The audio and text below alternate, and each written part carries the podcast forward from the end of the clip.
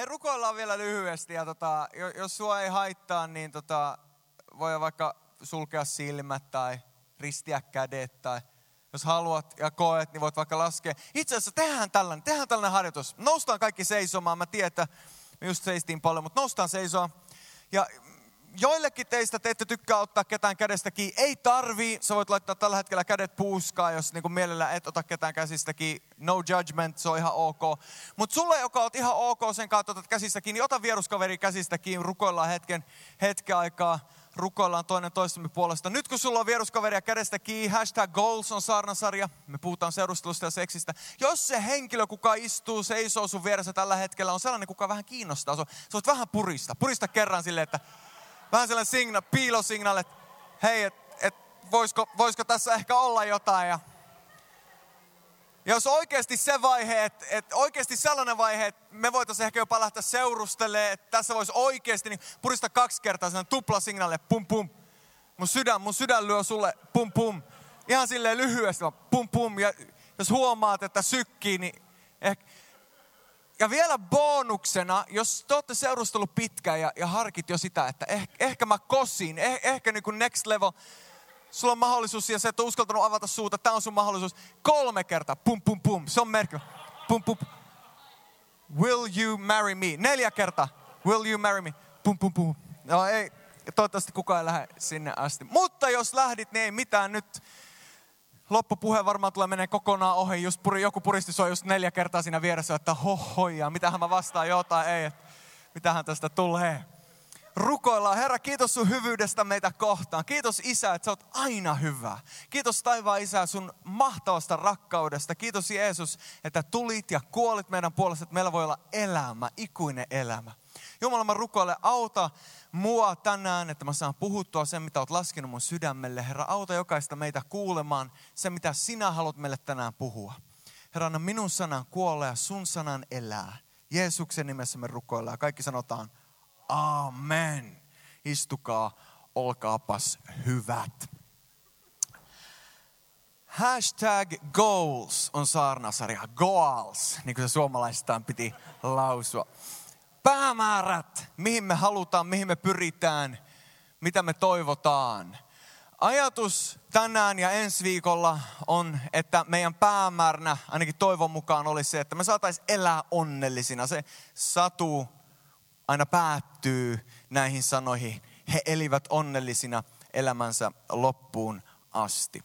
Mä uskon, että se on mahdollista. Se ei ole helppoa, se ei välttämättä ole se yksinkertaisin tie, mutta mä uskon, että se on mahdollista, että me voidaan elää onnellisina avioliitossa, että me voidaan oikeasti elää onnellisina yhdessä. Ja mä uskon, että jos kysyt valtaosalta pieniä tyttöjä tai poikia, niin he ei unelmoi siitä, että mulla olisi mahdollisimman monta suhdetta, mitkä aina jotenkin kariutuu ja, ja rikkoutuu. Luultavasti tässä huoneessa, jos me kysyttäisiin, niin tosi harva unelmoi siitä, että saisi olla monta ongelmallista suhdetta. Luultavasti suuri osa meistä on, unelmoi siitä, että olisi yksi henkilö, kenen kanssa voisi viettää koko elämän. Ja vaikka me ollaan nähty monta esimerkkiä meidän ympärillä avioliitoista, jotka ei ole ollut onnellisia, ehkä meidän omien vanhempien avioliitto – päätty avioeroon. Kuitenkin me halutaan uskoa, että se on mahdollista meille. Ja jos olet täällä ja kuuntelet tätä ja sulla itsellä on ollut avioero, niin mä uskon, että siitä huolimatta jossain sun sydämessä on sellainen toivo, että ehkä se on kuitenkin mahdollista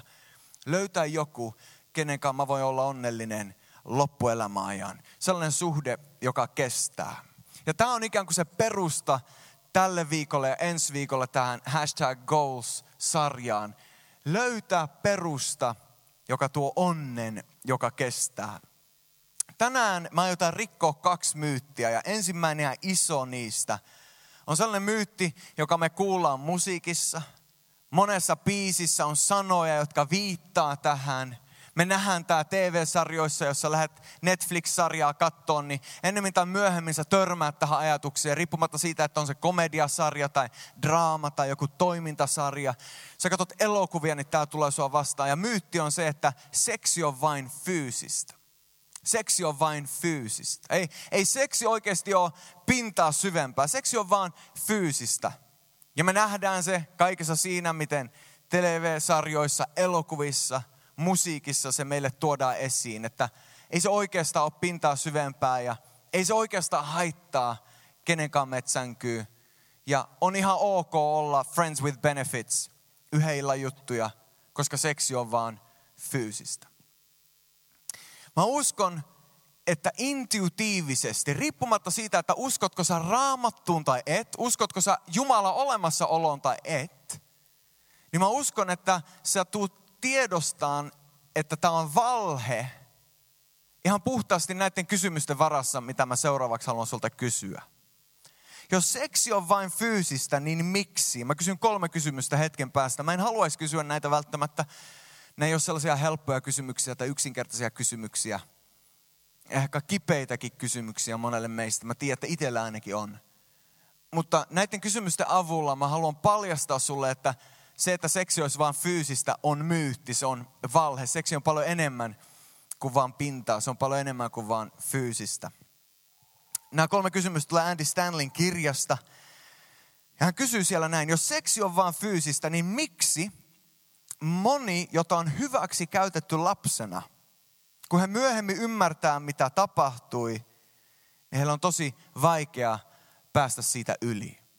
Jos seksi on vain fyysistä, niin miksi sellainen, joka on seksuaalisesti hyväksikäytetty lapsena, kun se myöhemmin ymmärtää, mitä hänelle tapahtui, niin se voi vaikuttaa jopa koko loppuelämään. Jos, jos se oli vain fyysistä, niin eikö sitä voisi verrata vaikka pahoinpitelyyn tai onnettomuuteen. Seksi ei ole vain fyysistä, se on jotain paljon syvempää. Toiseksi, jos seksi on vain fyysistä, miksi raiskaus on niin paljon pahempaa kuin se, että tulee hakatuksi?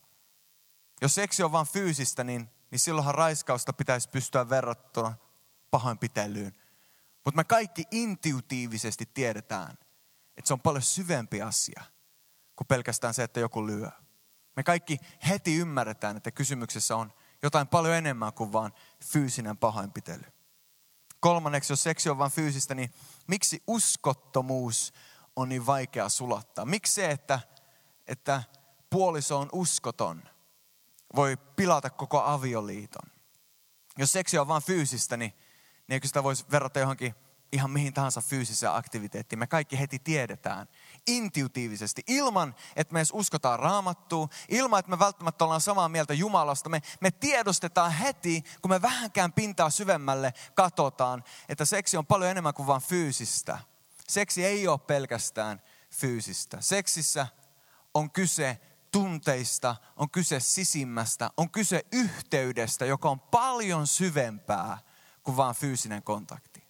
Sen tähden ei ole olemassa sellaista kuin casual sex. Ei ole olemassa sellaista kuin vain friends with benefits. Ei ole olemassa sellaista kuin vain fyysinen seksi. Seksi on aina enemmän kuin vain sitä.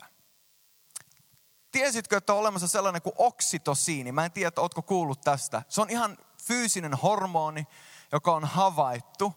Englanniksi oxytocin tai miehissä vasopressin. Sä voit googlettaa tätä myöhemmin, mutta lyhykäisyydessään Wikipediasta muutama ajatus tästä hormonista, siis joka on jokaisessa meissä ihmisissä. Jokaisessa meissä on tätä oksitosiinia ja miehissä vasopressinia erityisellä tavalla. Wikipediassa kerrotaan oksitosiinia erittyy seksuaalisen mielihyvän sekä eräiden hellyyden osoitusten, kuten halaamisen ja suutelun yhteydessä. Oksitosiinilla on todettu olevan pelkoa ja ahdistusta lieventävä vaikutus. Oksitosiini vahvistaa ihmisten välistä kiintymistä ja luottamista toisiinsa. Eli on olemassa hormoni, jonka Jumala on luonut meihin, että silloin kun me ollaan lähellä toista fyysisesti, niin sitä erottuu meissä. Ja se mitä se saa meissä aikaan on, että me kiinnymme toinen toisiimme. Kokeessa on todettu, englanniksi, oxytocin released in the brain of the female during sexual activity is important for forming a monogamous pair bond with her sexual partner.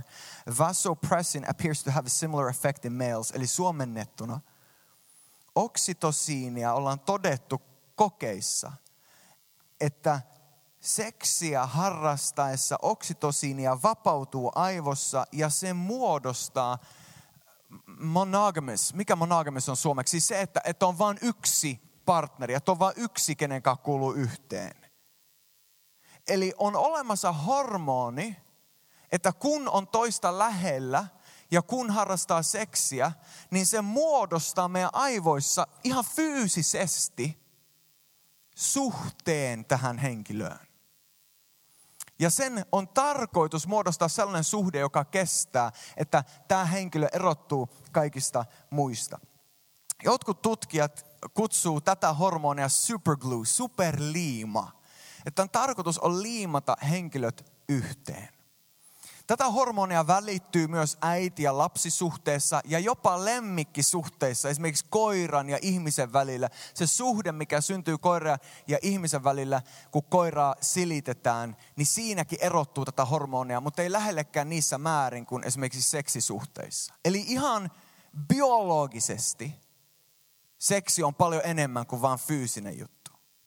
Ei vaan raamatun siinä, siinä niin näkökulmassa tai, tai, tai siinä, että miten sä ajattelet, että Jumala ajattelee seksissä. Jos, jos me ajatellaan nyt ihan vaan ketä tahansa meistä, oot sä uskossa tai ei, niin seksi on ihan selkeästi paljon enemmän kuin vain fyysinen asia. Seksi on paljon syvempää, eikä vaan psyykkisellä tasolla tai tunnetasolla, vaan ihan fyysisellä tasolla ne hormonit, mitä se meissä vapauttaa. Eli se ajatus, että seksi olisi vain fyysistä, on myytti, se on valhe. Ja kaikki, mitä mä äsken selostin, toivon mukaan riittää siihen, että se myytti murretaan sun elämässä. Toinen myytti, myytti numero kaksi, mikä me murretaan lyhyesti tänään. En puhu pitkään, ainakin pyrin siihen. Toinen myytti on, että raamatun mukaan seksi on syntiä. Jotkut on ymmärtänyt raamatu ihan väärin. Jotkut ajattelee, että raamatun mukaan seksi on syntiä. Mutta raamatussa ei ole yhtä ainuttakaan jaetta, jossa sanottaisiin, että seksi on syntiä. Ei ole yhtä ainuttakaan jaetta raamatussa, jossa lukee, että seksi on syntiä. Osa teistä ehkä rupeaa miettimään, että mutta Pekka, kyllä siellä lukee, että ei saa harrastaa esiavilloista seksiä. Kyllä siellä lukee, että ei pidä, ei, ei olla seksi suhteessa kenen tahansa kanssa. Kyllä, niin lukeekin. Mutta joskus me otetaan ne kiellot, mitkä Raamattu antaa seksille, ne säädökset, missä Raamattu säätää, mihin seksi kuuluu. Osa meistä on väärin ymmärtänyt se ja ajattelee, että Raamattu puhuu, että seksi itsessä on syntiä, mutta ei seksi ei ole syntiä.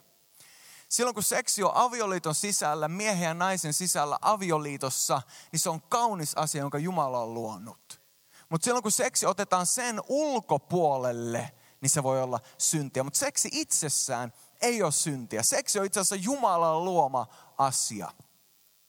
Sori muuten vasta tässä vaiheessa tulee mieleen varoittaa, että jos täällä on pienempiä paikalla, niin älkää olko paikalla. Tässä varmaan vähän myöhä, myöhäistä varoittaa tässä vaiheessa. En edes anna lupaa kivittää myöhemmin. Mutta totuus on, että Jumala loi seksin. Jumala loi seksin. Seksi ei ole sielun vihollisen keksintö. Seksi ei ole se tapa, miten vihollinen saa meidät koukkuun, vaan seksi on Jumalan keksimä asia. Ja hän loi seksin ensimmäisenä liittymi seksi. Lisään, anteeksi, lisääntymi seksi. Joka tapauksessa seksi. Lisääntymiseksi. Eka Mooseksen kirja luku 1 ja 28, siellä sanotaan, Jumala siunasi heidät ja sanoi heille, olkaa hedelmälliset, lisääntykää täyttäkää maa ja ottakaa se valtaanne. Me ollaan Nean kanssa harjoitettu tätä. Meillä on kaksi lasta, eikä varmaan enempää tule, mutta me ollaan lisäännyt. Eli ensimmäinen syy, miksi Jumala loi seksin, oli lisääntyminen. Toinen, miksi Jumala loi seksin, oli yhdistämiseksi. Huomaa jälleen yhdistämiseksi. Matteus 19, jakeet 5-6. Jeesus sanoo, sen tähden mies jättää isänsä ja äitinsä ja liittyy vaimonsa niin, että nämä kaksi tulevat yhdeksi lihaksi. He eivät siis enää ole kaksi, he ovat yksi ja minkä Jumala on yhdistänyt, sitä älköön ihminen erottako. Eli seksin tarkoitus on yhdistää kaksi ihmistä erottamattomiksi. Jumala on tarkoittanut yhdistämiseksi. Ja kolmanneksi, Jumala on tarkoittanut seksin nautinnoksi tähän tulee muutama sellainen raamatun paikka, mitä, mitkä jotkut pojat ehkä tulee ottaa sellainen niin kuin memory verse, että ton mä tuon muistaa ulkoa. Sanalaskut 5, 18 ja 19. Olkoon sinun lähteesi siunattu iloitse vaimosta, jonka nuorena sait rakkaasta peurasta, suloisesta kauriistasi. Joka aamu mä Neajallekin sanoin, että rakas peurani, suloinen kauriini. Ei hirveästi Nea tykkää, mutta raamatullista se on, se on olkoot hänen rintansa ilosi vuodesta vuoteen. Hänen rakkautensa elämäsi riemu ja hurmio. Tiesit että raamatussa lukee noin? Olkoon hänen rintansa ilosi vuodesta vuoteen. Joka vuosi saa iloita. Mistä? Siellä se lukee. Huomaa ja 18, iloitse vaimosta, jonka nuorena sait. Jumalan tahto on, että avioliitossa mies ja nainen iloitsee toinen toisistaan vapaasti. Jumala loi seksin lisääntymiseksi, hän loi sen yhdistämiseksi, mutta myös nautinnoksi, että me nautittaisiin toinen toisistamme. Laulujen laulu on sellainen kirja raamatussa, mitä juutalaisessa kulttuurissa, joissakin varsinkin ortodoksi kulttuureissa, nuoret ei saa lukea ollenkaan. Sen takia, että se kuvaa seksiä niin valtavan paljon. Laulujen laulu kokonaisuudessaan on täynnä tämän kaltaista kieltä, niin kuin laulujen laulu luku 7, jakeesta 7, jakeeseen 11 Miten kaunis, miten ihana oletkaan rakastettuni, riemuni. Sinun vartalosi on kuin palmupuu, sinun rintasi ovat sen tertut. Minä ajattelen, tuohon palmuun minä nousen, sen hedelmiin minä tartun. Kun rypäleet ovat sinun rintasi ja niin päin pois. Eli Jumala loi meille seksin. Hän loi meille seksihalun. Ja se on asia, joka on tarkoitettu avioliittoa varten ja siihen on syy. Mutta mieti tätä. Jumala loi seksin lisääntymiseksi, yhdistämiseksi ja nautinnoksi.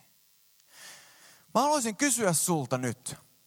Kaikkea tätä mielessä pitää. Kaikkea sitä mielessä pitää, mitä me ollaan äsken puhuttu. Eli seksi ei ole vain fyysistä.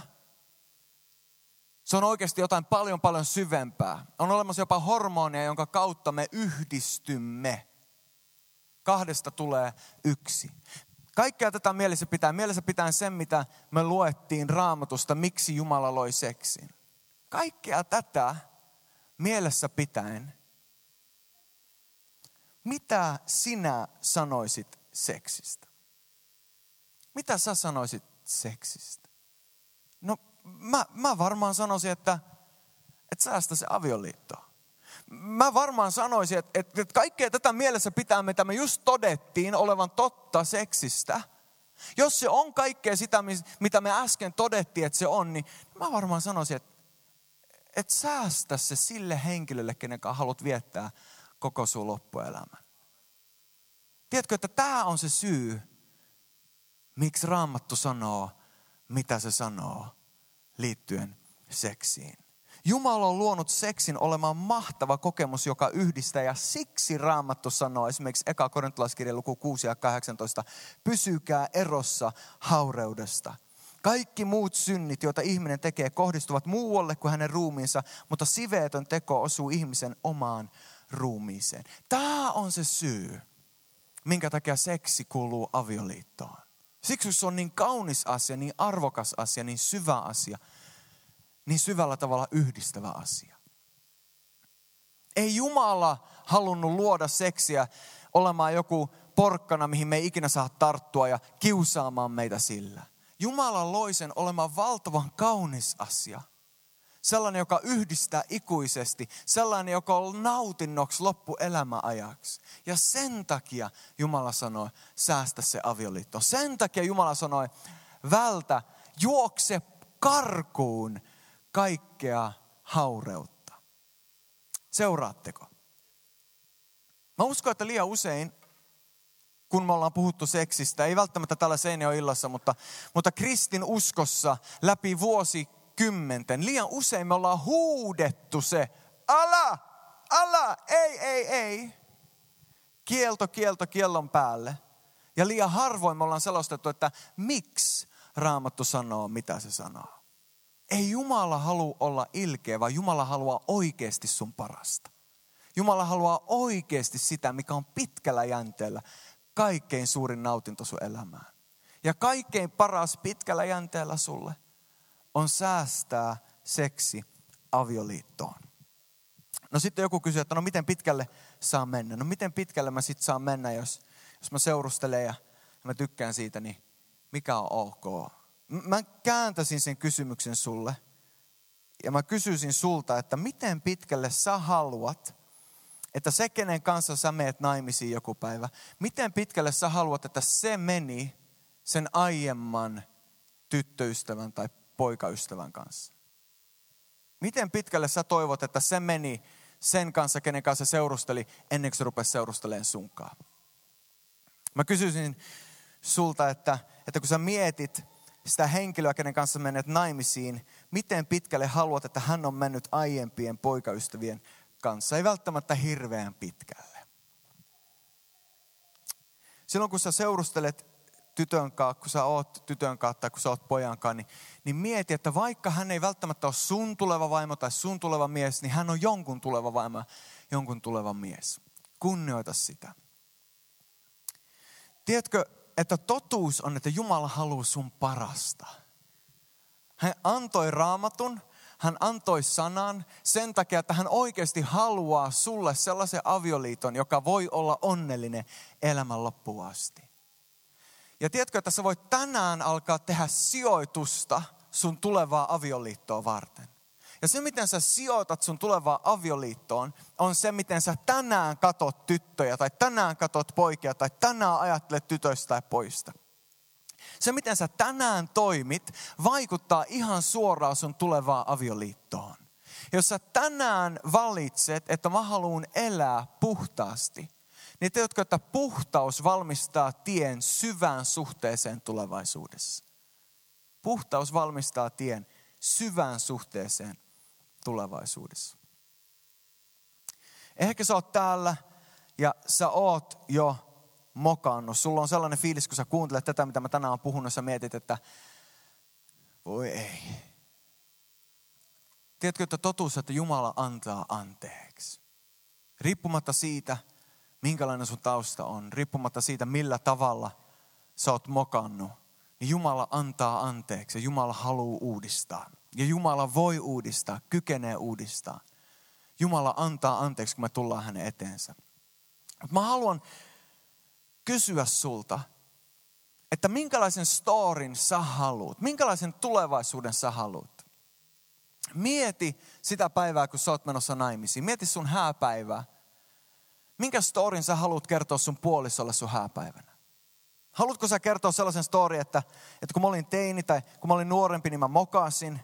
Mä menin liian pitkälle mun, mun silloisen poika- tai tyttöystävän kanssa. Ja, ja sen takia, kun mä olin mennyt liian pitkälle kerran, niin mä ajattelin, että mitä väliä sillä on.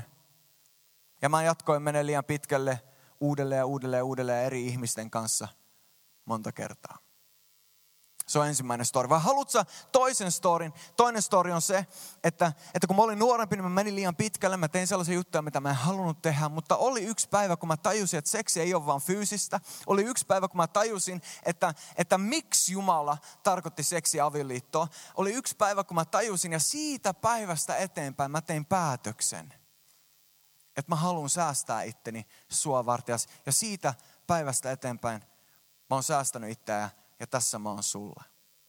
Tai kolmas story, eikö sä ole täällä ja sä tiedostat, että Jumala tietää, mitä hän sanoo, kun hän puhuu seksistä. Hän loi meidät. Hän on paljon viisaampi kuin me ollaan. Ja ehkä sä oot täällä ja sanot, että, että sinä päivänä kun mä menen naimisiin, niin mä haluan pystyä sanoa mun tulevalle puolisolle, että mä säästin itseäni sua varten, koska mä haluan meille parhaan mahdollisen tulevaisuuden. Jumala antaa anteeksi. Jumala oikeasti antaa anteeksi. Ja riippumatta siitä, miten pahasti sä oot mokannut tai miten paljon sä oot mokannut, niin tiedätkö, että tänä iltana sä voit tehdä päätöksen. Että mä oikeasti haluan onnellisen tulevaisuuden. Mä haluan sen tulevaisuuden, missä me ollaan harmaa hiuksisia, mummoa ja paappa ja joku päivä mun aviopuolison kaa.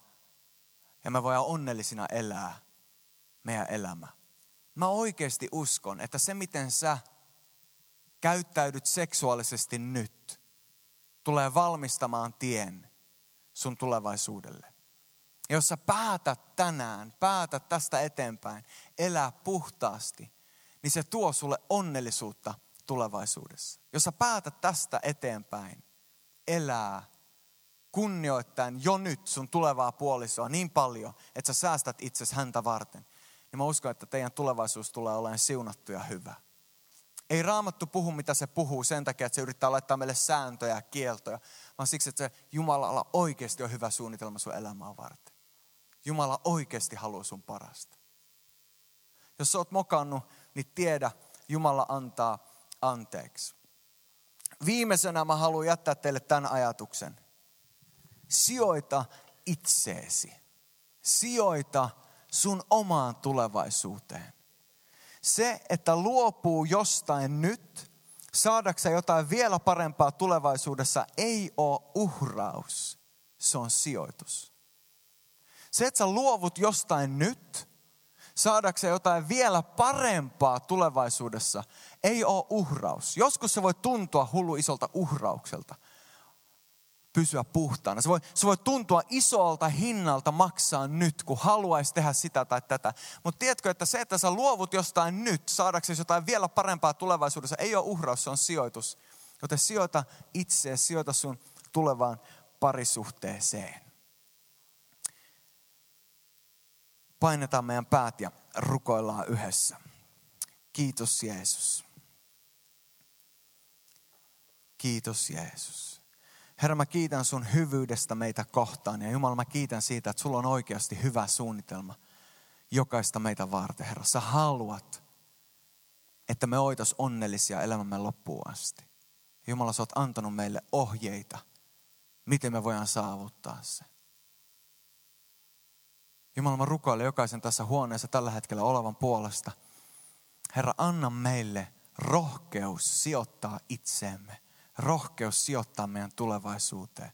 Rohkeus elää jo nyt meidän tulevan puolison puolesta. Jeesuksen nimessä. Ihan hetken aikaa kaikkien silmät on kiinni. Mä en tuu pyytään sua nostaan kättä, mutta mä haluan antaa sulle mahdollisuuden nyt. Jos sulla on sellainen olo, että, että niin kuin syyllisyys painaa, sä oot tehnyt jotain, mitä, mitä sä kadut tänään, sä oot, sä oot ehkä mennyt liian pitkälle tavalla tai toisella.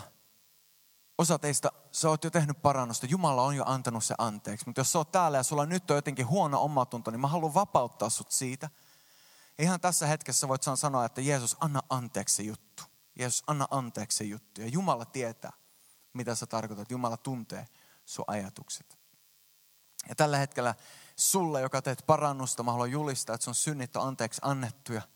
Ja tästä hetkestä eteenpäin sä voit elää tavalla, joka on paras sulle itselle ja sun tulevaisuudelle. Tavalla, jonka Jumala on säätänyt. Mä haluan vielä antaa sen mahdollisuuden, että jos täällä on joku ja sä et ole ennen tehnyt tätä päätöstä, mutta tänään sä haluat tehdä sen päätöksen, tai ehkä sä oot ennen tehnyt sen päätöksen ja nyt haluat uudelleen, että hei, mä oikeasti haluan. Mä oikeasti haluan elää puhtaasti, mä oikeasti haluan säästää itteni, mä oikeasti haluan tehdä tämän päätöksen. Niin tällä hetkellä sä voit Jumala edessä – antaa itsesi uudelleen hänelle ja sanoa, että Jumala, auta mua tästä eteenpäin. Niin, että kun tulee se päivä, että mä menen naimisiin, niin mä voin sanoa, että mä säästin itteni sua varten. Jos sä haluat tehdä sen päätöksen tällä hetkellä, niin kuiskaa se Jumalalle. Voit nostaa kättä, jos sä haluat, mutta ei ole pakko. Mutta Jumala edessä tällä hetkellä, että Herra, this makes sense. Tämä on oikeasti parempi päätös kuin mä tajusinkaan. Jeesuksen nimessä. Amen.